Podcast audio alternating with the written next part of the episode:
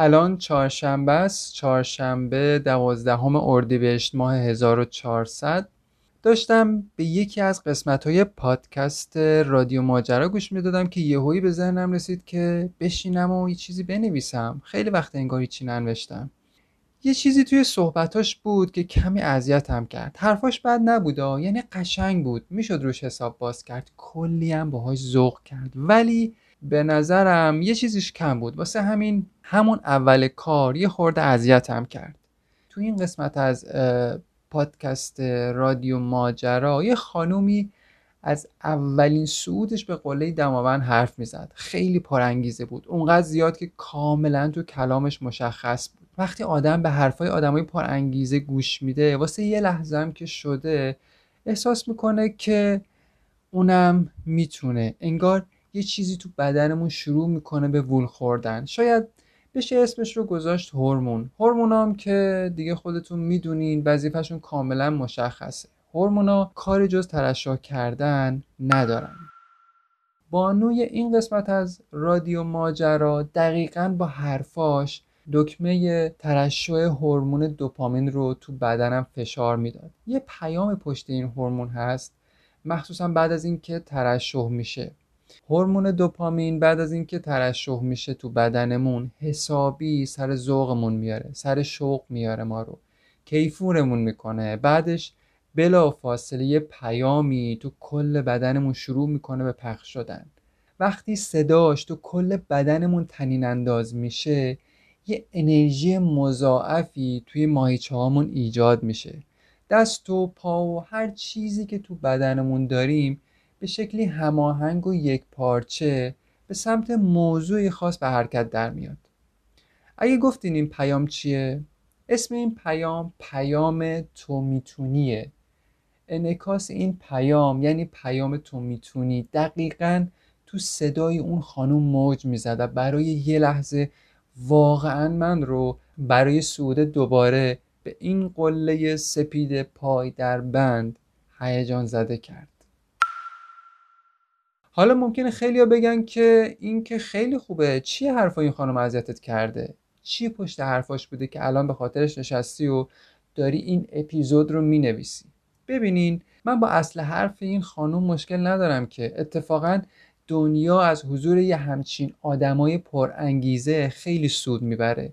یکیش همین خودم که الان با شنیدن حرفای این بانوی سربلند ایرانی نشستم و الان دارم دربارش چیز می اما مسئله که اون موقع کمی اذیتم کرد مربوط به زمانای خاصیه. زمانایی که اوضاع اونجوری که دوست داریم پیش نمیره. یعنی دوپامین ترشح میشه ولی نتیجه دلخواه اونجوری که دوست داریم حاصل نمیشه. می‌گیرین چی میگم؟ انگاری یه جاهایی هست که ما آدما واقعا نمی‌تونیم. نه اینکه نخواهیم نه اینکه انرژی نداشته باشیم. اتفاقا خواستمون مشخصه هدفمون مشخصه انرژیمون هم زیاده. اما با وجود همه اینا بازم نا برای بلند شدن و حرکت کردن به سمتش نداریم. احتمالا هممون این وضعیت رو یه جورایی تجربهش کردیم دیگه. یه جاهایی واقعا هرچی زور می‌زنی هر کاری می‌کنی بازم نمیشه. انگار که با هر عملی که انجام میدی بلا فاصله به یه در بسته می‌خوری. حالا این تجربه می‌خواد تجربه صعود به قله دماوند باشه یا تجربه نیم ساعت خواب آرام شبانه؟ تجربه خواب شبونه ای که دارم دربارش صحبت می‌کنم خیلی مهمه. تجربه ای که توش آدم بتونه یه دل سیر بخوابه حتی برای چند دقیقه. اونم به دور از فکر و خیالای جور و جور. اینا همش مثالایی از تاثیر پاشیده شدن هورمون دوپامین تو بدنمون. همین صدایی که الان دارین میشنوین صدای خودم رو دارم میگم و بخشیش حاصل ترشح همین هورمونه. اما قسمت جالب ماجرا اینه که اگه همین حالا صفحه لپتاپم رو براتون وا کنم و پوشه متنایی که برای این پادکست نوشتم و بهتون نشون بدم با انبوهی متنای جور و جور مواجه میشید متنایی که در زمان خودش با انگیزه و انرژی زیادی نوشتم. اما هنوزم که هنوزه در حد یه متن نوشته شده و به صوت تبدیل نشده که بتونم توی پادکستم با شما به اشتراکش بذارم. این نشون میده که در پشت همه این انرژیایی که می‌ذاریم برای انجام کارامون همیشه یه نشدنی وجود داره. انگار که یه چیزی درست نیست. انگار که یه چیزی رو ما نادیدش می‌گیریم. اصلا دوستش نداریم بهش توجه کنیم. واسه همینه که گاهی ما آدما تو کارامون به در بسته می‌خوریم. سلام. من وحیدم این اپیزود در بهار 1400 منتشر میشه. خوشحالم که به این قسمت از پادکست با هم گوش میدیم.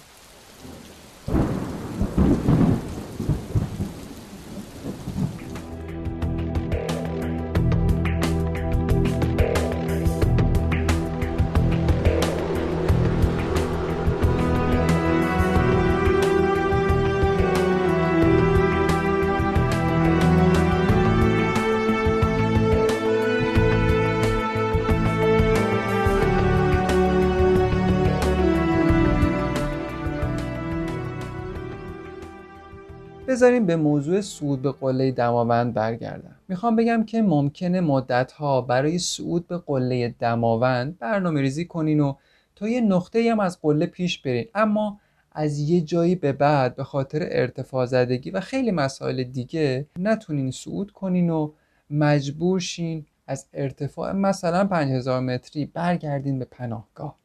چیزی که الان دوست دارم خیلی کوتاه تو این اپیزود بهش بپردازم. همین موضوعه. تا اینجا متوجه شدیم که جایگاه تونستن تو بدنمون کجاست و این تونستن ریشه تو چه هورمونی داره. هورمونش هم که دیگه دربارهش صحبت کردیم هورمون دوپامین بود. ولی ما آدما برای نتونستن هیچ جایگاهی تو بدنمون نداریم. یعنی هورمونی نداریم که بعد شکست ترشح بشه. البته یه هورمونی هست که در ادامه بهش می‌پردازم اما هورمون شکست نیست. اما یه کار دیگه ای می‌کنه این هورمون که بعدا بهتون معرفی می‌کنم که می‌تونه جایگزین هورمون دوپامینی باشه که ما بعد از شکست تجربه می‌کنیم. با این حال تو این اپیزود می‌خوام بهتون نشون بدم که نتونستن هم بخشی از مسیریه که هر آدمی تجربهش می‌کنه. می‌خوام بگم که یه زمانایی هست که ما واقعا نمی‌تونیم اگه اون زمان فرا رسید و ما هرچی کردیم به در بسته خورد اون موقع باید چه خاکی تو سرمون بریزیم ها؟ این سوالیه که می‌خوام تو این قسمت بهش بپردازم. راستش چیزی که می‌خوام روش تاکید کنم تو این اپیزود پاسخ دادن به یه سواله. اون سوال اینه که اگه آدم یه جایی با وجود همه تلاشاش نتونست به نتیجه دلخواه برسه اون وقت باید چه کار کنه؟ احتمالا از قدیم ندیما تو گوش ما خوندن که اگه آدم صد بار زمین بخوره بازم فضا و فرصت برای بلند شدن. اونم واسه بار صد و یکم وجود داره. اما من میگم شاید یه جاهایی نباید بلند شد. یه جاهایی باید اصلا فقط نشست. کی گفته که بعد هر زمین خوردنی حتما یه بلند شدنی باید باشه؟ کی تو مخمون حک کرده که باید همیشه قامتمون راست باشه. کی گفته که نباید کمرمون زیر بار مشکلات زندگی خمشه ها؟ به نظرتون واقعا کی اینا رو بهمون یاد داده؟ کی گفته که باید همیشه واسه رسیدن جنگید و جنگید و جنگید؟ می‌دونم سوالام یه جوریه ولی میارزه که بهش فکر کنیم. بزن یه مثال براتون بزنم. من اگه سه بار مسیر قله دماوند رو تا ارتفاع 5000 متری رفته باشم ولی بنا به دلایلی مجبور شده باشم که برگردم. چه معنایی می‌تونه داشته باشه ها؟ آیا واقعا معنیش اینه که من باید بازم تلاشم رو بکنم که برای بار چهارم حتما ازش صعود کنم؟ به نظرتون برای این موضوع چه معنی و زاویه های دیگه ای میشه در نظر گرفت؟ یکم روش فکر کنین. شاید یه عده بگن که خب تلاشت رو نکردی دیگه یعنی اگر تلاشت رو می‌کردی مطمئنا می‌تونستی صعود کنی. اما مشکلی نیست. تو باید دوباره تلاش کنی تا بتونی.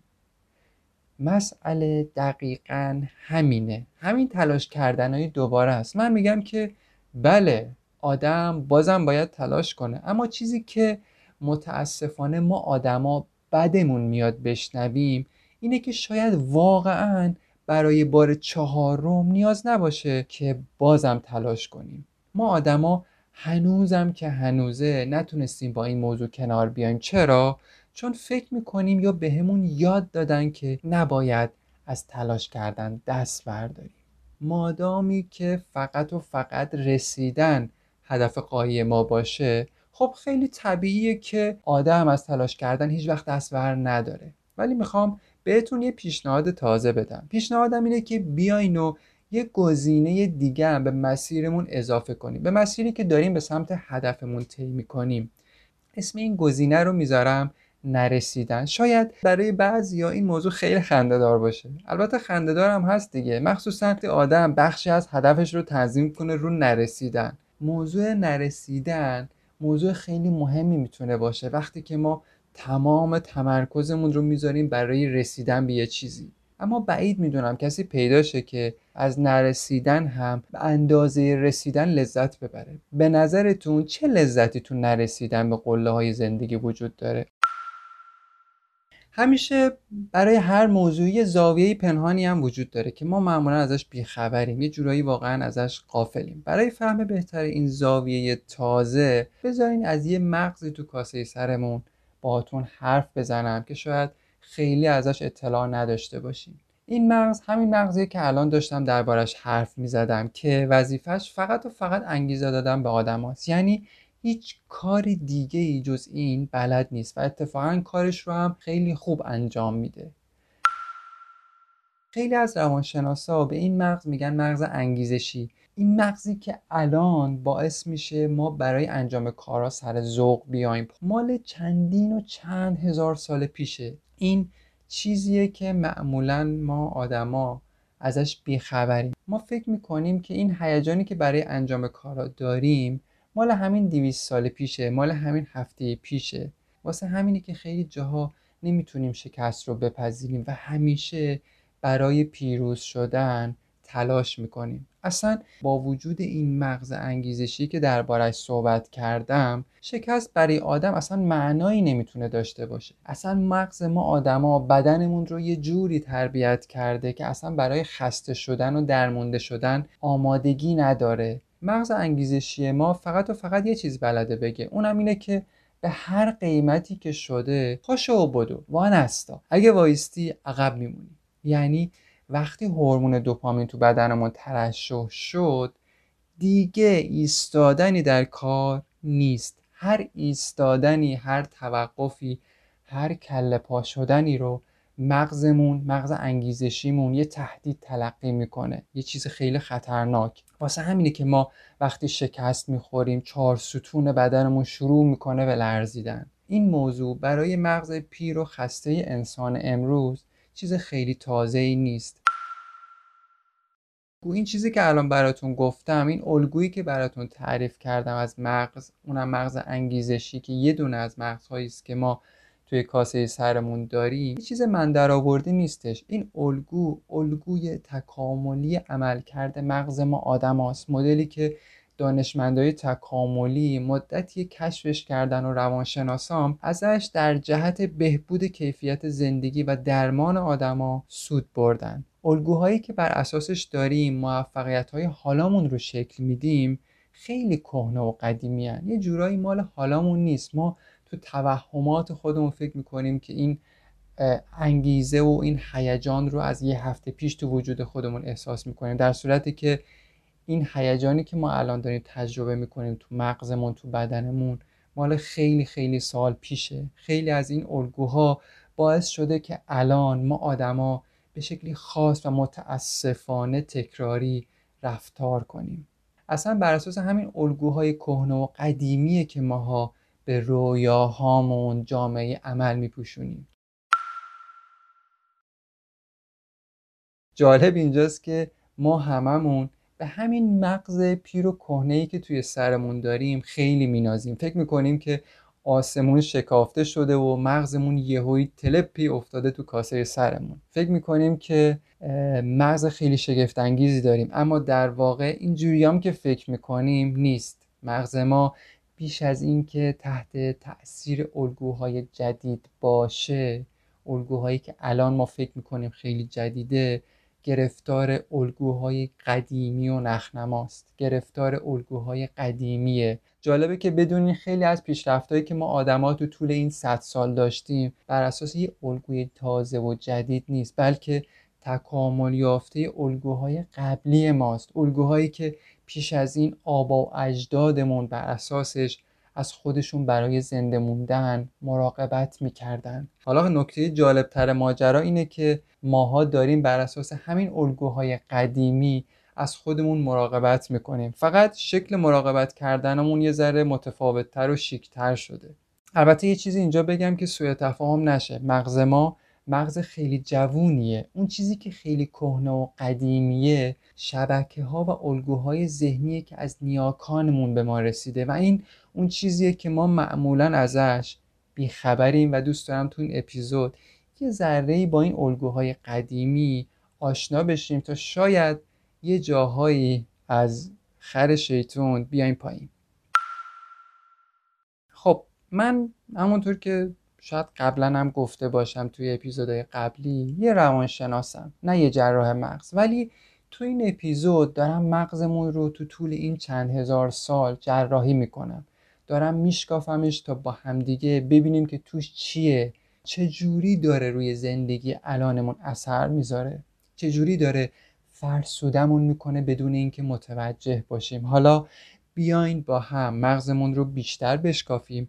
شاید بتونیم درک بهتری ازش پیدا کنیم. تا بتونیم یه جاهایی وقتی نتونستیم با خودمون انقدر بد اخلاق نباشیم. همین حالا که نشستین و دارین به این پادکست گوش میدین به مغزتون توجه کنید مغزتون رو تصور کنید که در حال گوش دادن به حرفای منه. تصورش کنید که الان داره به حرفام گوش میده. فکر می‌کنید با شنیدن حرفام همین حرفایی که یه دقیقه پیش زدم چه واکنشی نشون میده؟ فکر می‌کنین مغزمون آروم میشینه وقتی بفهمه وقتی متوجه شه که ما قراره علا رقم تلاشمون گاهی به خواسته هامون نرسیم؟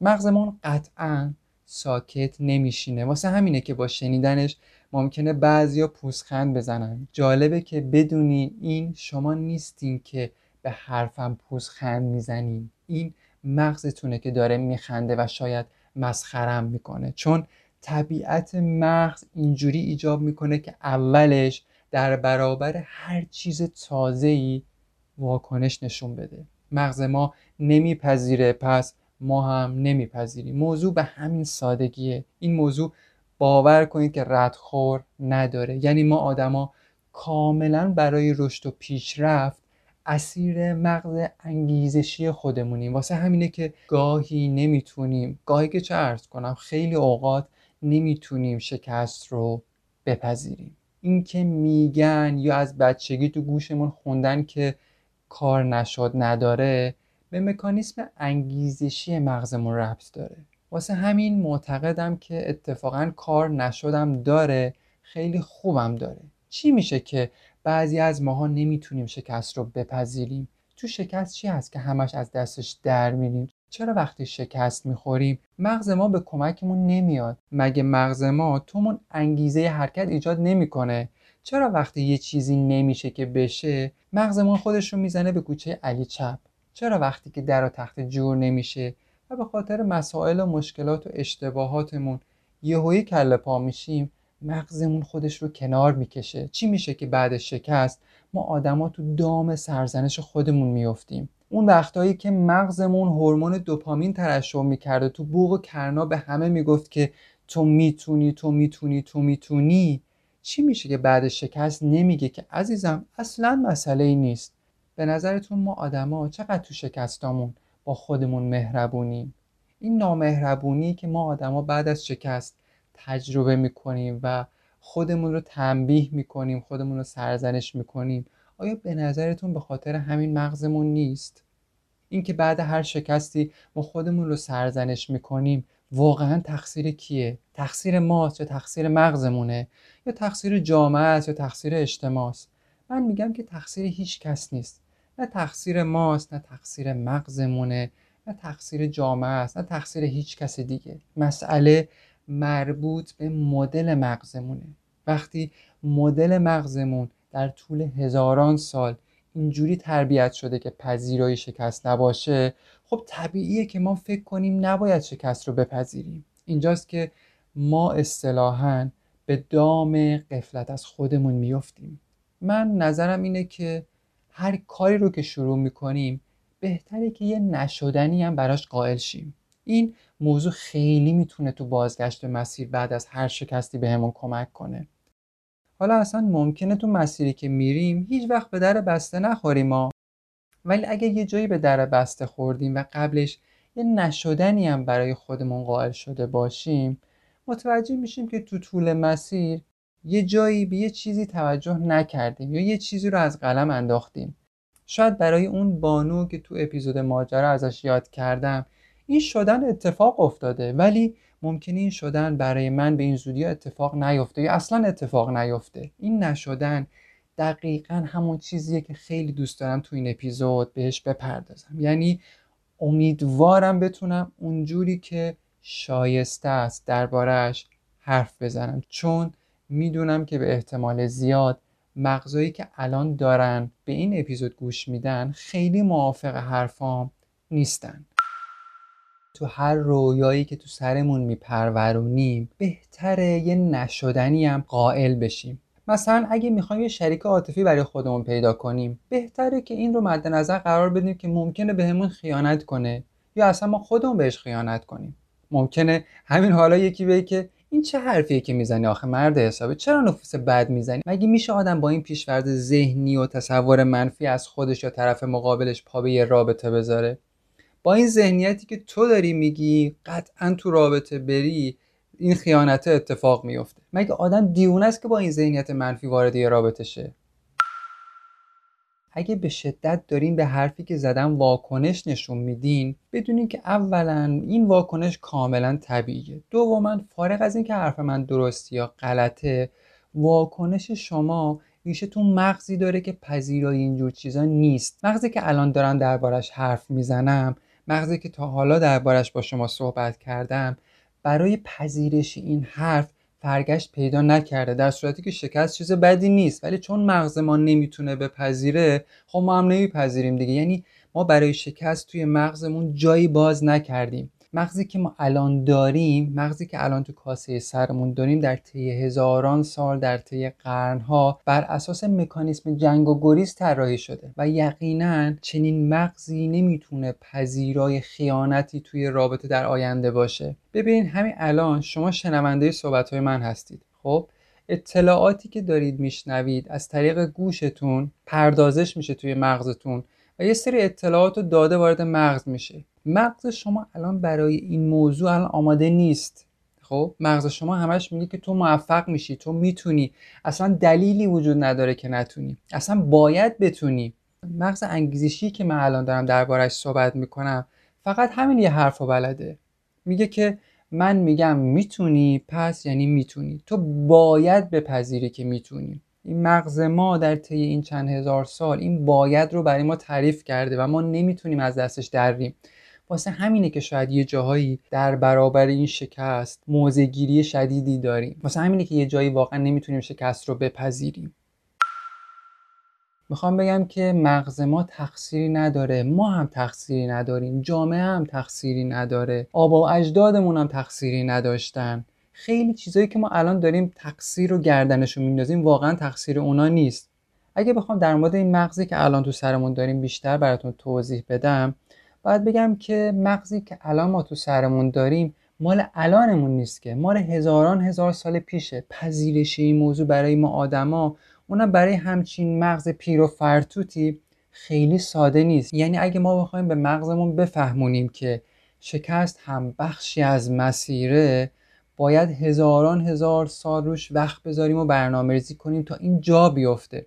البته خیلی هستن که این کار رو می‌تونن بکنن و پذیرفتن. ولی این خود به خود توی مغز ما وجود نداره. من می‌تونم با تمرین کردن این رو به مغزم اضافه کنم به عنوان یک گزینه که بتونم در کنار موفقیت ها هم اگر زمان شکست خوردم پذیراش باشم. هرچقدر آدم رشد و پیشرفت کنه ولی بازم زمان می‌بره که به تنظیمات مغز عاطفیش گزینه‌ای مثل شکست عاطفی رو اضافه کنه. اضافه کردن این گزینه یه چیزه پذیرشش یه چیز دیگه. به نظرتون چجوری میشه به مغز فهمون که قرار نیست که همیشه اوضاع بر وقف مراد باشه؟ گام اول این می‌تونه باشه که ما بتونیم رفتار خودمون رو از فعالیت های مغزیمون جدا کنیم. این نکته خیلی مهمیه. نکته ای که اگه بهش توجه کنیم خیلی چیزامون شروع می‌کنه به تغییر کردن. نوع رفتارامون حتی تحت تاثیر قرار می‌گیره. یعنی ما بتونیم پیامایی که مغزمون ارسال می‌کنه بتونیم خوب بشنویمشون. مشکل ما آدما اینه که گوشامون نمیشنوه. یعنی اون چیزی که باید بشنوه رو نمیشنوه. یعنی نمی‌تونیم صدای درونمون رو خوب بشنویم خوب بهش گوش کنیم که چی میگه. حرف حساب مغزمون چیه اون لحظه ای که میگه تو می‌تونی؟ شاید واقعا باید به این ناشنوای خودمون اعتراف کنیم. موضوع دومی که خیلی خیلی مهمه و تا اینجا به شکلی بهش پرداختم برمیگرده به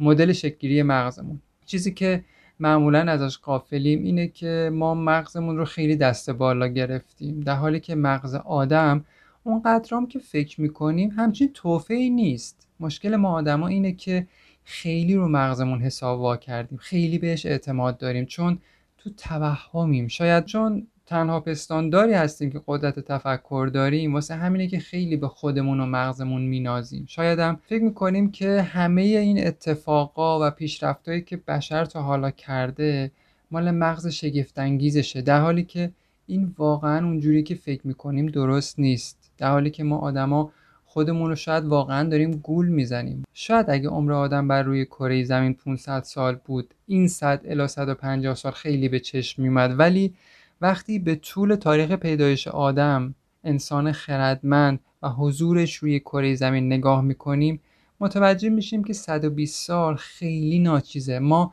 شاید واقعا جوگیر شدیم و ازش خبر نداریم. منظورم از ما دقیقا همین آدمایی که الان تو قرن 21 دارن زندگی می‌کنن در حالی که پیشینه کهن ما پیشینه آبا و اجدادیمون نشون میده که مغزمون خیلی تفاوت نکرده با نیاکانمون. پس موضوع دوم بعد از اینکه تونستیم صدای مغزمون حرفها و پیامهای مغزمون رو بشنویم اینه که خیلی به خودمون قره نشیم. خیلی به گوشی های هوشمندمون ننازیم. بدونیم که تا هزار سال بعد هم ما همچنان در بی بسم الله تاریخ تکامل مغزمون هستیم. این موضوع باعث میشه که اولا کمتر به خودمون سخت بگیریم. دو اینکه وقتی بفهمیم که مغز ما با تمام ویژگی‌های منحصر به فردش خیلی ناقصه ممکنه کمی با خودمون مهربونتر برخورد کنیم. مهمتر از همه این که بفهمیم خیلی از رفتارهای انگیزشیمون ناشی از یه تکامل چندین و چند هزار ساله است. ممکنه کمی آروم و قرار بگیریم. شاید هم یه جایی به خودمون بیاییم و دست برداریم از این همه دویدن و دویدن و دویدن. شاید ما آدما خیال می‌کنیم که مثلا نسبت به دو هزار سال پیش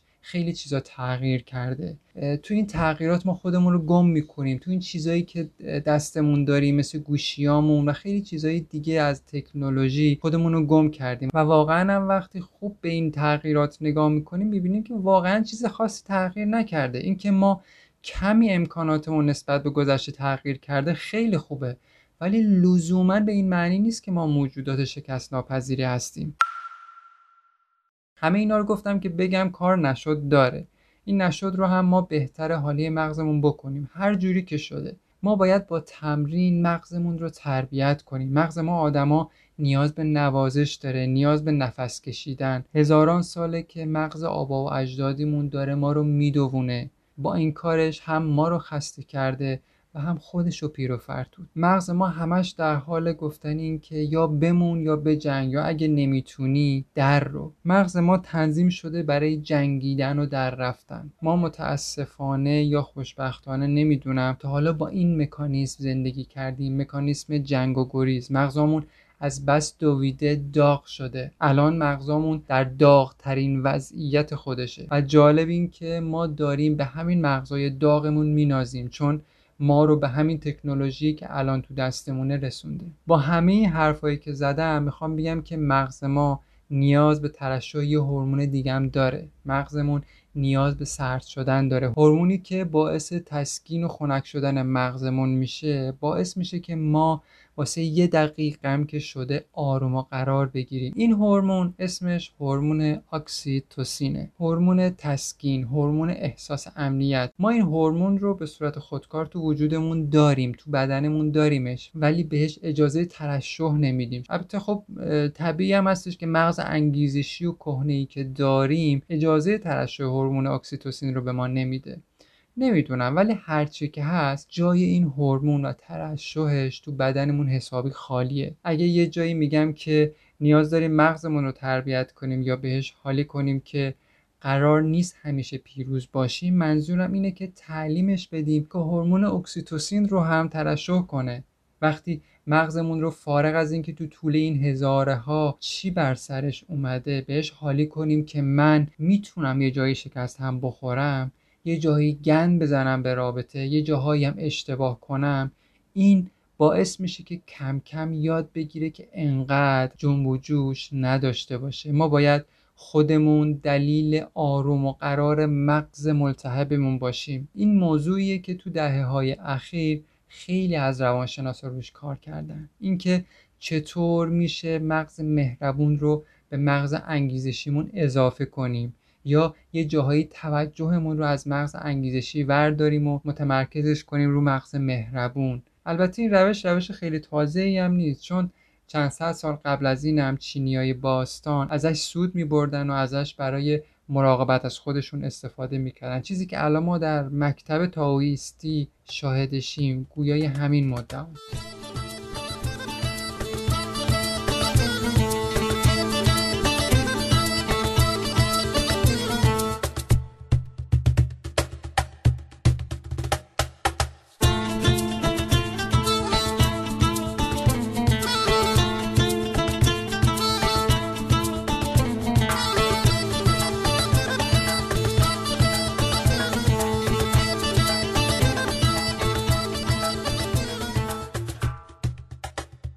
که می‌خوام از این اپیزود نتیجه بگیرم اینه که مسیر من مسیر منه مال منه مسیر تو مال توه. من اگه مسیر رو رفتم و تونستم به رویاهام برسم قطعا تو هم تو مسیر خودت می‌تونی به رویاها و آرزوهات برسی.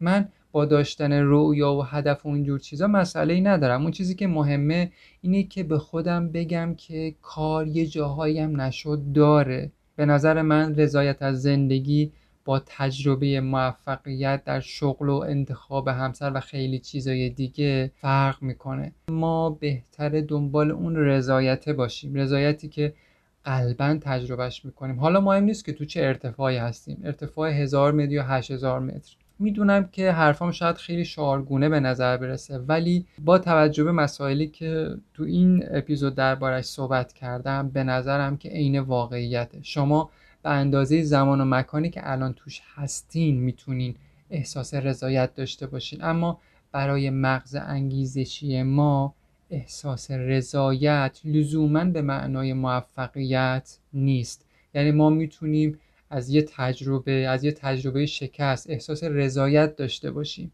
این اون چیزیه که مغز انگیزشی ما نمی‌تونه بپذیره. چرا؟ چون این مدلی تربیت شده. به مغزمون اجازه بدیم که برداشت شخصی و آبا و اجدادیش رو از رفتارمون داشته باشه و ما هم برداشت خودمون رو داشته باشیم. رضایت از زندگی یعنی اینکه ما یک گزینه دیگه به مغزمون اضافه کنیم. گزینه ای که متاسفانه ما نداریمش و این روزها کمتر از گذشته داریمش و اون مغز مهربانه. مغزی که همیشه آغوشش برامون بازه. چه شکست خورده باشیم چه پیروز شده باشیم. این مغز رو باید تربیتش کرد. باید یادش داد. مغز ما بلد نیست. ما باید خیلی چیزها رو یادش بدیم. یعنی بشری که از حالا به بعد داره زندگی خودش رو با تکنولوژی پیش می‌بره خیلی چیزا باید یاد مغزش بده. و این ممکنه صدها سال طول بکشه و به عمر من و شما قد نده. رابطه عاشقانه و دوستانه ما با مغزمون همون چیزی که تو این اپیزود خیلی بهش پرداختم. همون یه کوچولو تفاوتیه که میشه کم کم خورده خورده و ریز ریز ایجادش کرد.